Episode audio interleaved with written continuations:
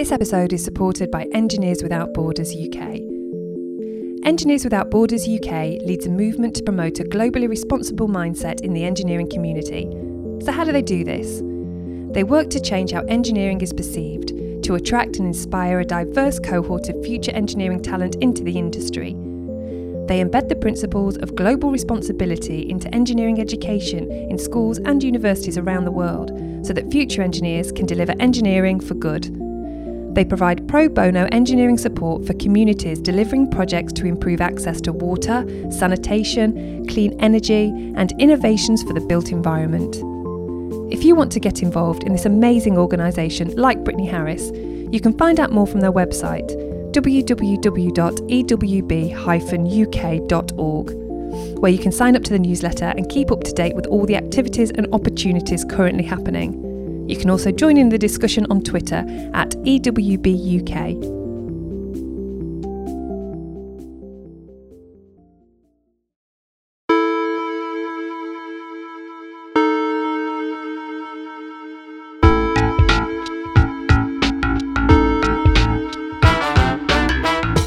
Graduating from the University of Bristol with a first class civil engineering degree in 2015, Brittany Harris has done more in four years than some engineers do through their entire career.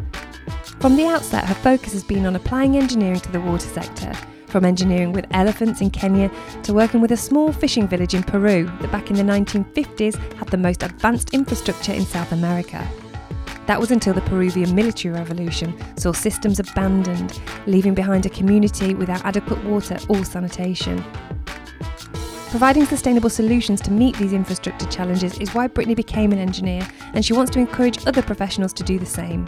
Her passion and dedication led the Institution of Civil Engineers to select Brittany as its ICE superhero for water in 2018, giving her the catchy moniker of Water Woman. Most recently, Brittany has turned her attention to co founding QFlow, a company set up to tackle the environmental impact of construction sites using sophisticated software and artificial intelligence.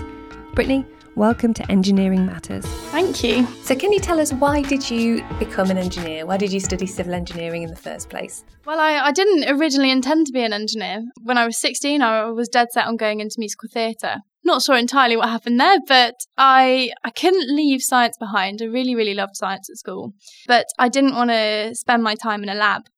So I started looking at how I could apply science to really have a positive impact in the world. And a teacher at school said, Have you thought about engineering? After school, I went to work in Uganda uh, with a charity.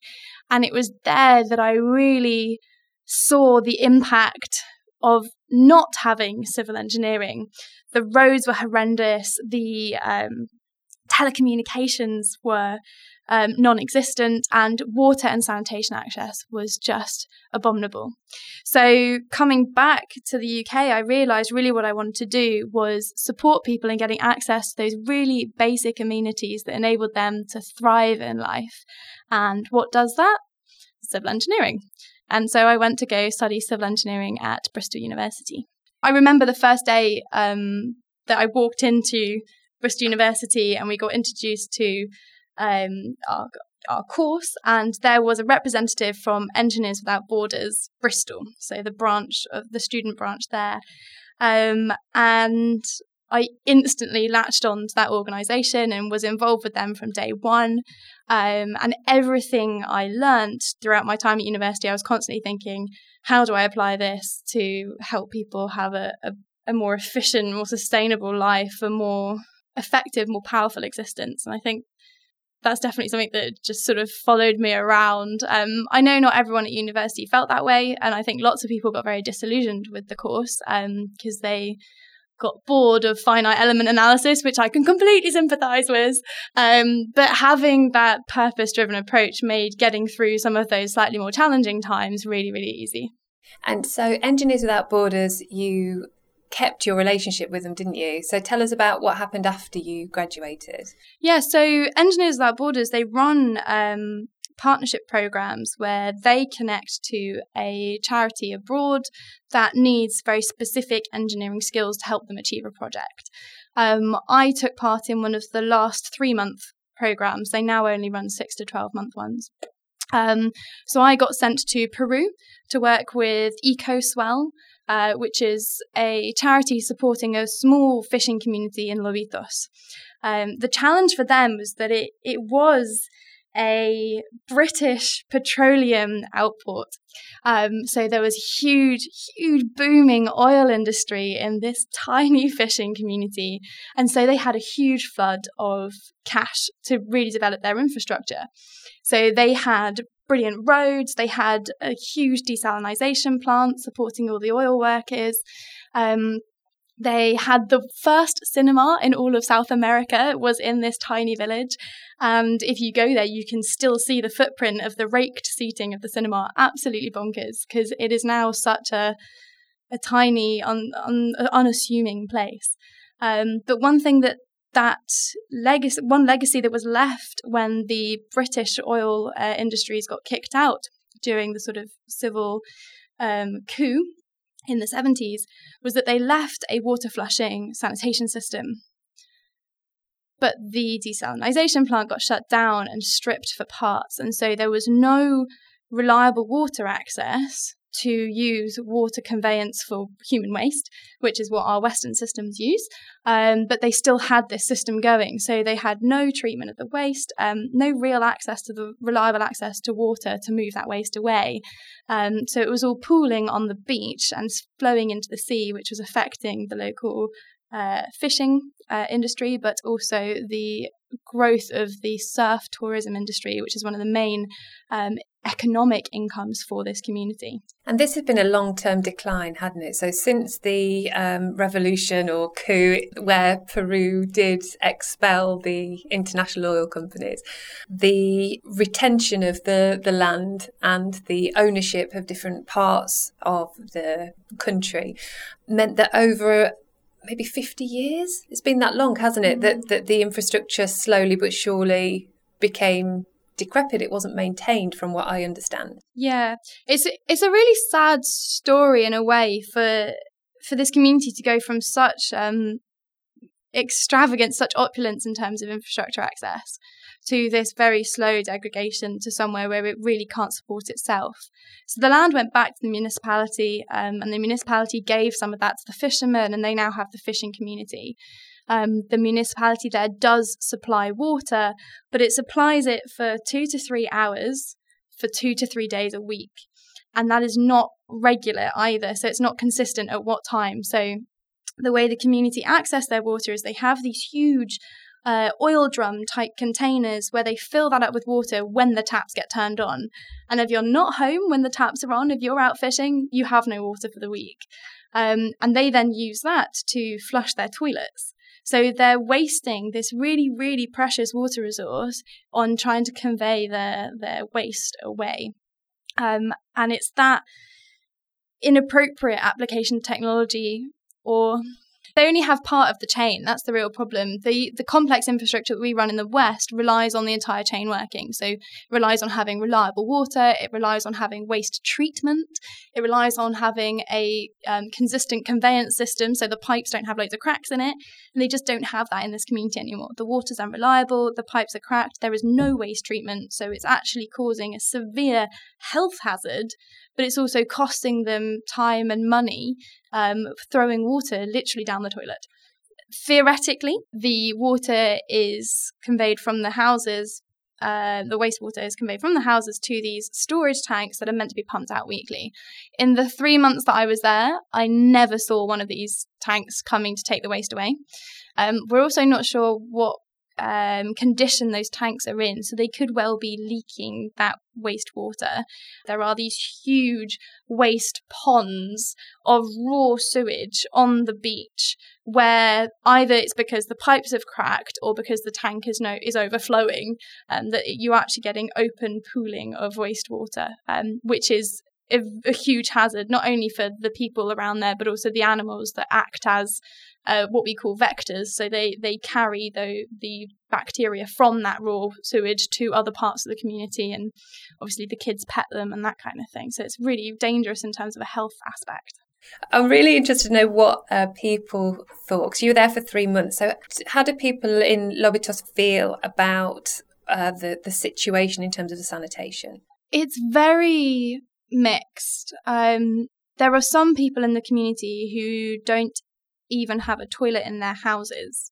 So part of what I did out there was a, a comprehensive survey of the community to understand what the current state of sanitation access was. Um, and there was a surprising number of people who were having to um, use open defecation as a way of going to the toilet. Um, so they would walk out the back of their house or sort of shack over the side of a hill in the dark and just go to the toilet there and then come back. Um, and for them, it was incredibly humiliating, um, exposing, particularly, you know, to potential wildlife at the night as well. And they didn't like talking about it. And I think that was one of the most heartbreaking things that um, I experienced out there was talking to this uh, young girl who she must have been about 25. Um, and I asked her, you know, where do you go to the toilet? And she sort of looked at me and she said, I go to my mum's house. And I was like, Where does your mum live? She's like, On the other side of the village. And I was like, You walk to your mum's house every time to go to the toilet. And she just looked at me and said, No, I go over the hill. And she just really didn't want to um, admit the sort of humiliation of not having access to basic sanitation. Um, so when I went out there, I completely believed um, or had this preconception that alternative sanitation solutions weren't going to work. We were going to have to fix the existing one because they, you know, they'd gotten used to having water flushing toilets, and that's what they expected. They expected this Western style, um, and that is the case in a lot of um, communities where volunteers go out to work with with developing communities and they say, we need a sanitation solution. We want the Western version where we have water flushing toilets, no matter how inappropriate it is for their for their water access. Um, but this community really surprised me because I said to them, like you've got you've got this system. It's water flushing. It's it's a Western style. You know, you know it's not working. And they said, yes, it's not working. We hate that we throw expensive water down our toilet to move our waste. Um, we hate these huge sewage ponds that are growing on our beach and affecting our economic situation. We just think it's ridiculous and we hate that we're stuck with this system, but we don't have anything better. And so I ran a few workshops and I said, look, these are your options. Um, and I put forward this alternative, which was a dual vault composting toilet. Um, the idea of this is all the treatment happens in the toilet itself. So there's no external waste treatment system, which is very expensive. Um, and there is no water required. So you just use local materials to improve the carbon content because um, human waste is very nitrogen rich and you need a bit of both for it to break down. So you use, you know, dry leaf matter tuck that in and it, it, treats itself. So they eliminate this demand on water, but you also get a really rich, nu- nutrient rich compost. One of the other things the community was obsessed with was reforestation. So I should clarify Lobitos is a desert. It is purely sand. There are flash flood river basins that have some sort of silty sediments in, but there is very little um, nutrient content in the ground that will enable growing of fruits and vegetables and trees. So the idea that their toilet could suddenly provide them with this access to trees and crops was just like so exciting for them and something I completely hadn't even thought of before I got out there and asked the community. And that completely affected the way that I approached all engineering moving back to the UK as well was this idea that we come to every single situation with a perspective with our own pair of glasses that we look at the world through and we say this is what we expect to happen but if you take the time to ask as many people as possible, see their perspective, understand their real needs and their real desires, it completely changes or can completely change what you originally thought was the right solution. And so we went from trying to find a way to improve their water access and fix their existing system to throwing that out the window and coming up with a completely new solution that was really scalable, far lower cost, um, and was able to be implemented in increments as opposed to having this huge upfront investment, which was prohibitive for that community. I'm going to ask you about how that went. Uh, however, I just I want to ask about the existing situation in terms of the municipality and the water provision, because I understand you saying that um, it's not appropriate to try and fix what's there. But why hasn't the local government invested or the local water authorities invested? Why has it just been abandoned? Yeah, it's a hard question. It's while we were out there, we did engage with the municipality as much as possible. Um, we went and sat in their offices waiting for a meeting. Um, and if you caught them on a good day, you might get some idea of some potential future option. We know that this municipality receives a huge amount of money from the current oil industry that's there. Um, and that money should be being invested into the local community, providing roads and water infrastructure and all of these things. But in the I think coming up to five years that Ecoswell have been there, they've not seen that come to fruition. Whatever is happening with all that money that's coming from the oil industry, it's not the benefits are not being realised by the community at this time. And so, although Ecoswell's initial approach was to try and fix the sanitation solution to put in place this um, elaborate treatment plant, the capital investment required to actually do that was huge. And the municipality were not going to help contribute to that they sort of very quickly found out that they weren't going to put money towards it. So there, there were two things that Ecoswell wanted to do. One was um, improve water access, which could have been through desalination, um, but there are uh, municipality plans to improve the water access. So they, they are currently waiting for the municipality to put that in place. The other thing that Ecoswell wanted to tackle was the water treatment, the wastewater treatment. Um, and there are they have not been able to access any plans from the municipality that says they're going to do that. So they did have this elaborate plan of settlement ponds and a clarification system to improve the wastewater treatment so they weren't discharging raw sewage into the sea. Um, that was the thing that had the very high capital cost. And so moving to this alternative sanitation solution is now um, more on their sort of achievable uh, product development path, yeah. if that makes sense. And just, and just what what's Ecoswell's interest in this particular location? Why did they? It's um it's very romantic. So the boys who started Ecoswell, I say boys, they're grown men, um, but the guys who started Ecoswell, they they went to Lobitos to go surfing. They're all surfers. Um, it has some of the best surf in all of South America in this tiny community because of the point breaks that exist on this beach because of the reefs and they fell in love with it. I, they literally just fell in love with the community. They would come up from Lima. It's a huge, huge journey. Um, I've done it. It's good 12 hours on a bus. It's not comfortable. But yeah, they, they fell in love with Lobitos and they realized that there was a, a huge opportunity here in terms of surf, surf tourism that was being capitalized on. So surf tourism is a thing there, but that the benefits from that were not necessarily being seen by the community. And there was a lot of unrest um, within the fishing community around this. Oh, there's all these rich surfers who are coming and using our waves, but you know we're still living in reasonable levels of poverty. Um, and so Ecoswell established themselves to say we want people to come and surf here, but we really want the community to benefit from that. Mm. Um, and so that is what they're working towards is is being that bridge between the the value generated by surf tourism and making sure that that gets back into community led projects where they can achieve things like reforestation and rehabilitation of ecosystems um, and access to appropriate sanitation. So, what happened after you uh, made the recommendations for the um, infrastructure and sustainable uh, composting yeah. toilets? Um, what happened then?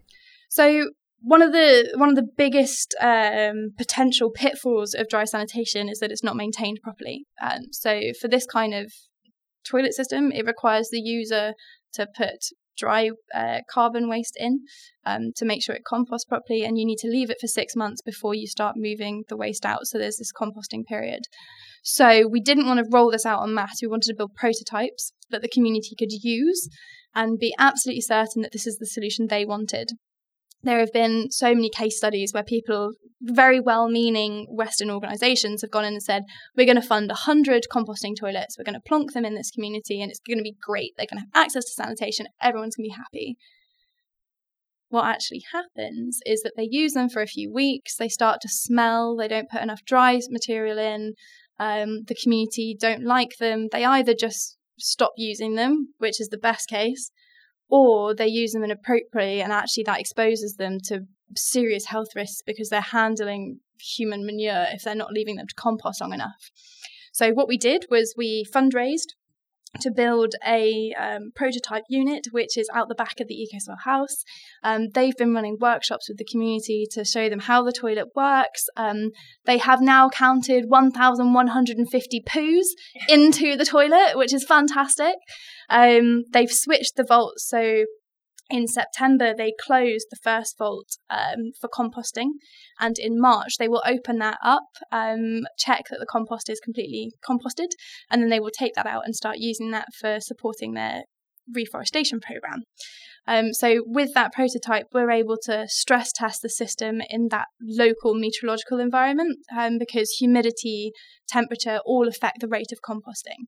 And it was really po- important that we got that nailed before we released it to the wider community. So now that they've used that prototype, they're happy with it, they agree, yes, it's going to work in this environment, yes, the community think it's the right thing for them. Now they're setting up a capital funding program where the community can co fund their toilet. Um, and EcoSwell will help them with raising the capital to do that. And then it's sort of a pay it back scheme. So it's understanding how they, they finance this system now. Talk us through what actually happens in terms of whether you need any chemical addition, whether it's an anaerobic process, what, what exactly happens in that tank. Yeah. So um, composting is completely natural. Obviously, we do it in our gardens. Um, what it requires is a good balance between carbon and nitrogen and that's so that the naturally um, for, forming bacteria in that waste can break down and feed and break down on, on that nitrogen content. So you need oxygen if you want it aerobic. And what we go for is an aerobic composting system because anaerobic is the one that smells.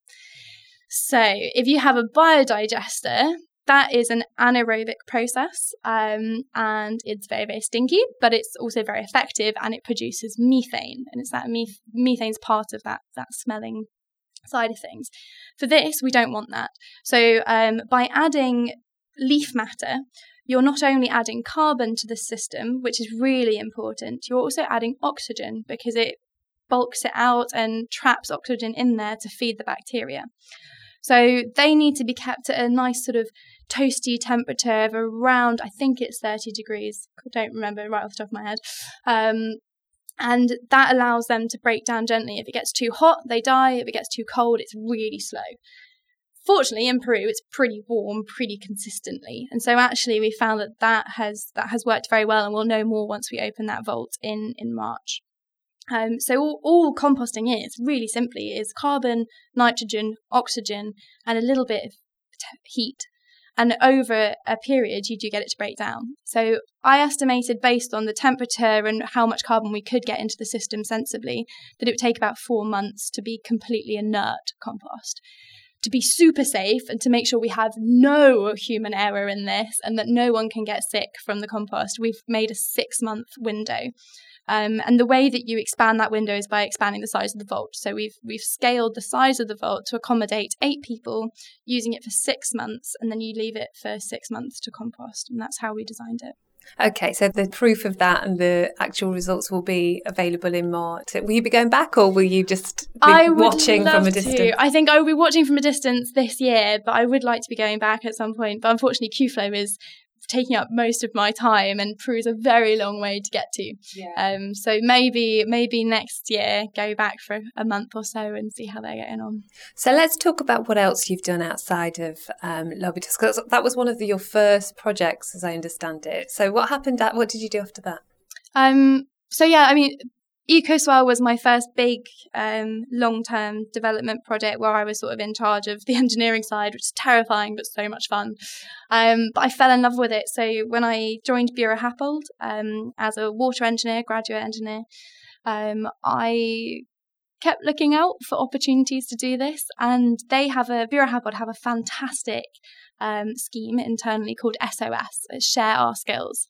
So you can apply to Buro Happold for time to work on a non-profit project. Um, and while we were, while I was in New York, I was approached by a charity called Memusi, which is an educational charity in Kenya. And they said, We have a huge problem with water access in this community. And so the kids are missing loads of school because they're having to walk three kilometres just to get water. Um, and so it's it's causing them lots of problems in terms of education. He said, "Can can you do something about it?" And I was like, "Well, we can have a look."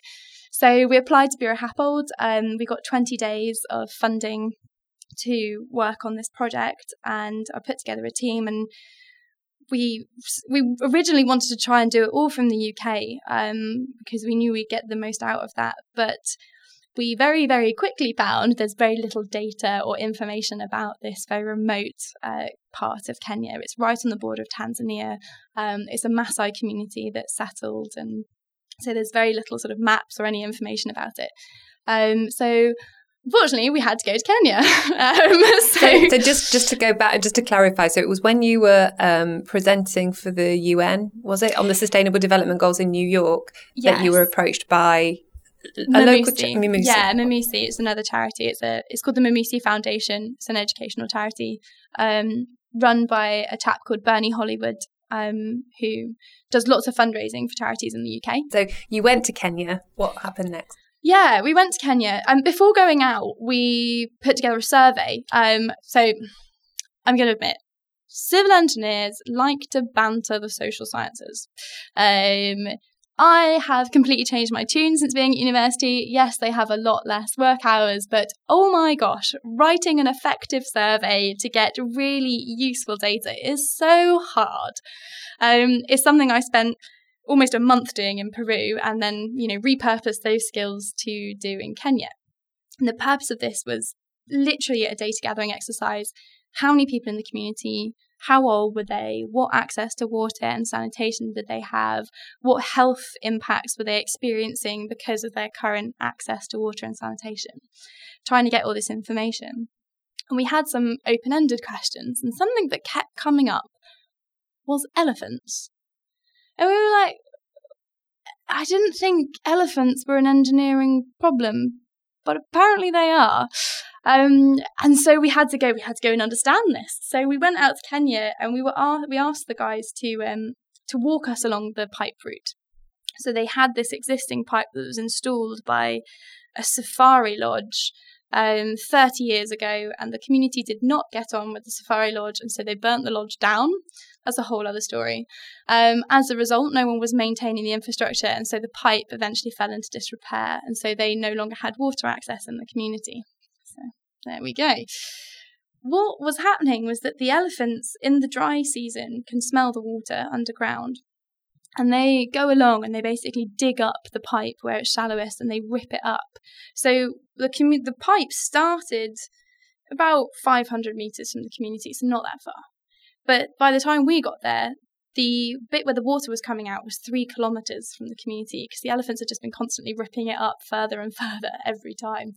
Um, and they had the community had tried all these things to you know fix the pipe and repair it. Um, and there's a really iconic picture that we've got of all of these women and children sat at the end of this dry pipeline that's just sticking out of the ground. And what's actually going on upstream of that is there are three men with a fire and a bit of plastic pipe trying to heat the pipe and shove it on the end to repair it. They didn't get it repaired that day, so all of these women then had to walk the extra two kilometres upriver to try and access water.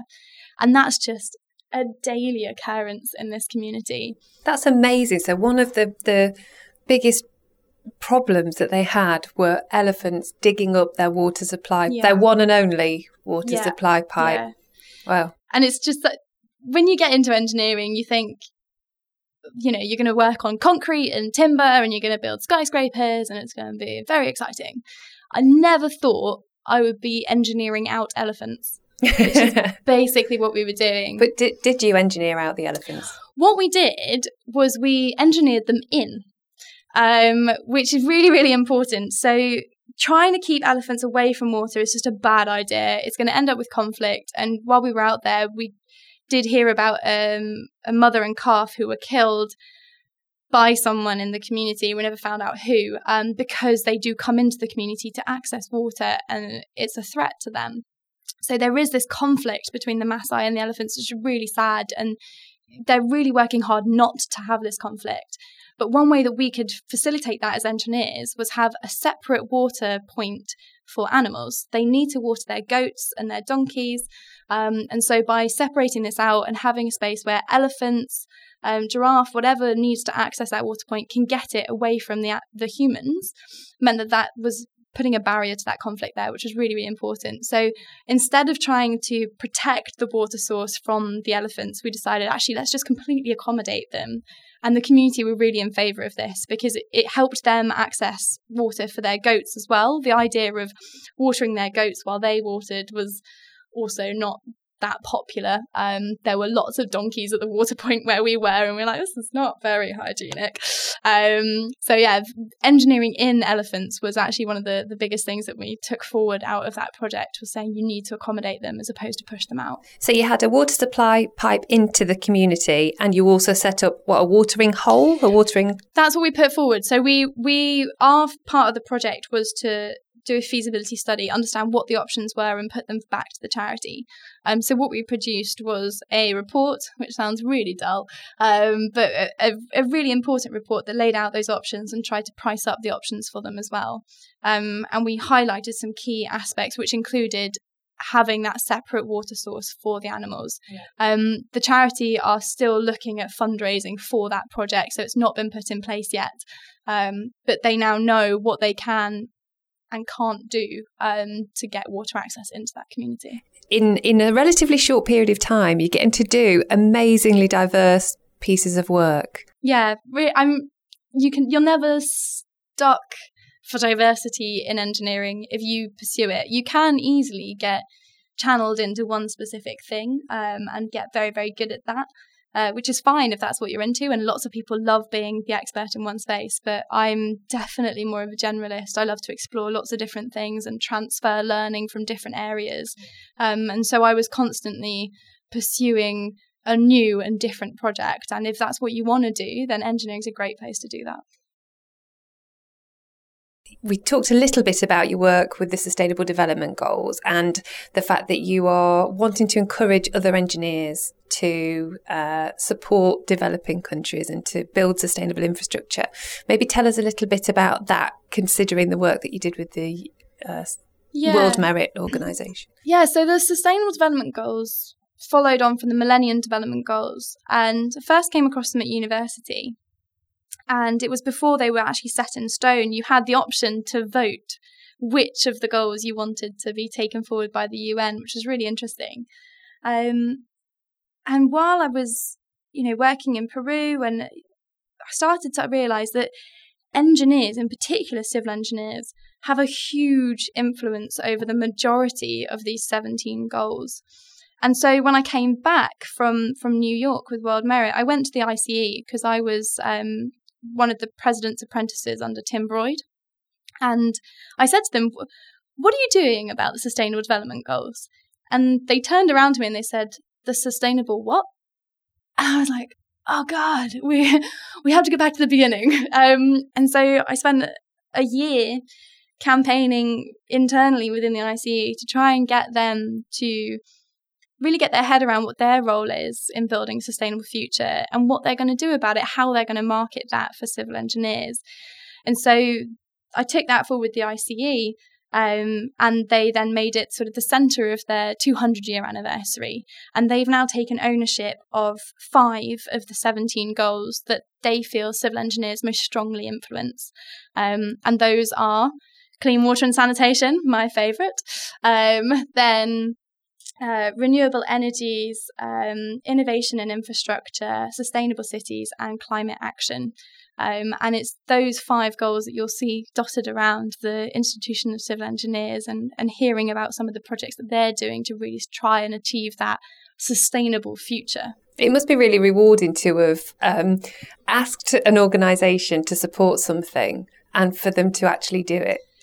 Yeah, it sort of crept up on me. Um, I think I'd had so many people go, no, Brits, we're looking at digital. Sustainability will come another time. And I was like, it's, it's, it'll be too late. It has to happen now. Um, and it, all of a sudden, someone turned around and said, oh, yeah, we've made them the centre of the 200 year anniversary. And I was like, oh, well, huh? Uh, brilliant. Great. Okay, cool. How can I help? Um, and that the ICE is many things, and I think it has a reputation for lots of things as well. So one of the previous president's apprentices said to me, "Brits, you'll never get them to move. Like they're so they're so stuck in their ways. You can do what you like. If it's not on their roster, they're not going to do it."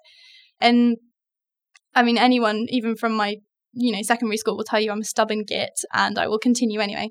Um, and so when they did turn around and really latched onto it and embraced it and made it a core part of their future their future projects i was just so overwhelmed with how how amazing actually it is a fantastic institution made up of amazing passionate incredible people and no matter how stuck in your their ways you think someone is same with the community in Lobitos. You think they're stuck in their ways with their Western toilets. No, if if you see an opportunity that really has the has the potential to improve not just you know your life but also the rest of the world's lives people will latch onto it. And i think the ice really really put themselves out there and is now leading this charge um, among the engineering institutions. And i really am weirdly proud of them. Um. And, I'm also a member of the institution, and I'm pleased to hear that that's what's happening. It makes me, as a member, even though I don't take such positive action as you do it uh, in terms of meeting sustainable development goals, I'm really pleased to hear that they're actually taking uh, your advice and taking a lead on this because engineers have got the solutions. Yeah, and I would say it wasn't just me, and I, I cannot take complete credit for it. I mean, Elodie Hubian, who led the um, the Global Engineering Congress, sort of putting it together. She put in so much time and effort, and without her actually listening to me go on a little rant, then it wouldn't have gone anywhere. And so I certainly wouldn't have been able to do anything on my own. All I did was put forward an idea and keep poking the bear until it moved. Um, actually, the, the bear got up and moved, and that's the really important thing. And there were so many people who were completely instrumental within the ICE and outside of it who really made that happen. Um, and I think it, it was a team effort. And this is, it's never, ever going to be a one man solution or one woman solution um, building a sustainable future. It requires everyone to do just a little bit. And if everyone can do just that little bit, whether that's having a keep cup instead of getting a paper cup, um, it it will make a difference and it already is. I have to ask you so we're coming towards the end of our interview, but I need to ask you about this sort of change. It feels like a change of direction with the new business that you're involved with that's all about environmental impacts of construction activity. Um, but it also harnesses some of the digital uh, technologies that we sort of dipped into before. So why don't you, can you share with us what you're doing, what Qflow is all about? Yeah, um, yeah, you're completely right. It's, it is a digital thing. I got sucked into the digital revolution, as it were, in a great way. Um, I, I, worked in consultancy and I saw a lot of sustainability initiatives being driven in that design side, whether it's from the materials that we're using or the way that um, we're improving connection design or, or, bulk waste movements, that kind of thing. Um, but we design so diligently and we put in these beautiful impact assessments and then we start building and once we break down, break ground, things start to change and sustainability slightly gets thrown out the window in the face of firefighting that happens on construction sites. And I really wanted that to change. Um, if we are going to be a sustainable industry, we need to be sustainable from beginning to end, from design, from inception of an idea through the construction process, all the way into operation. And I felt that there were lots of initiatives and startups that were focusing on both that design and operations side and not a lot really tackling the sustainability of our construction process. So I met my co-founder in New York when we were tackling the sustainable development goals. So we're already pre-aligned there, which was great. Um, and we started to unpick this this problem space, and we realised regulations there is trying to drive it, but the regulators are also slightly disillusioned by the fact that construction is struggling to meet the regulation at the best of times. And that's in part because of the way that we go about it. We collect data manually, we rely on more and more people to be doing more and more things. And actually, we're not capitalizing on the digital innovations that we have available to us.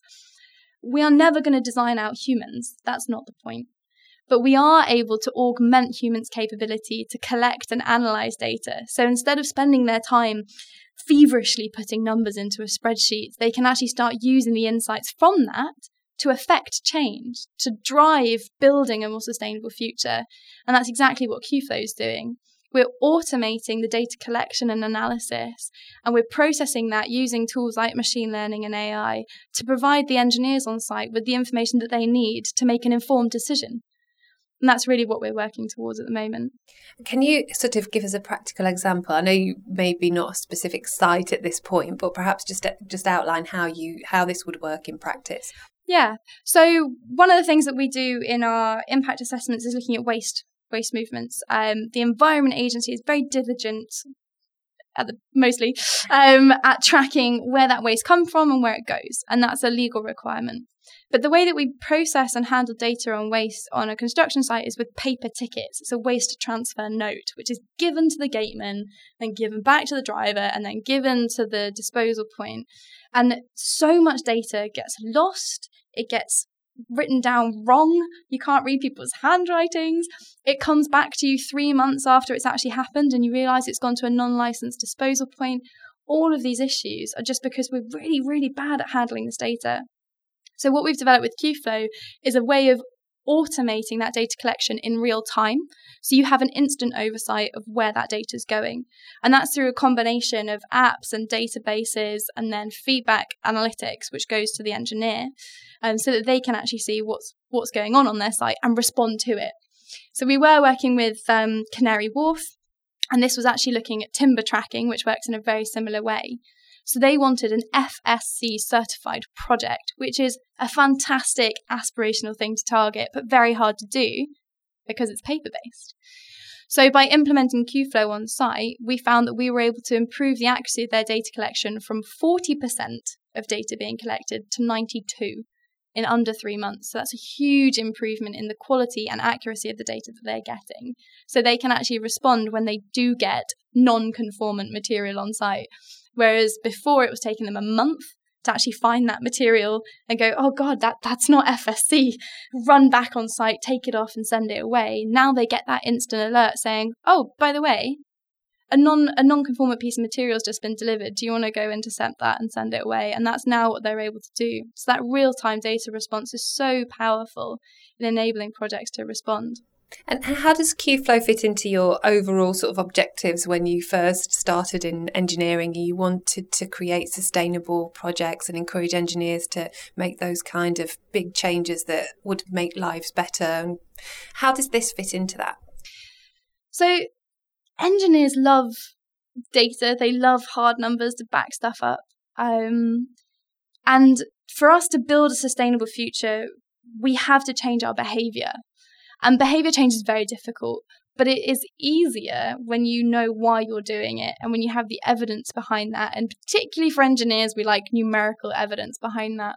And so QFlow is really starting to build up that database of information and evidence that backs up why are we bothering with all this environmental sustainability stuff?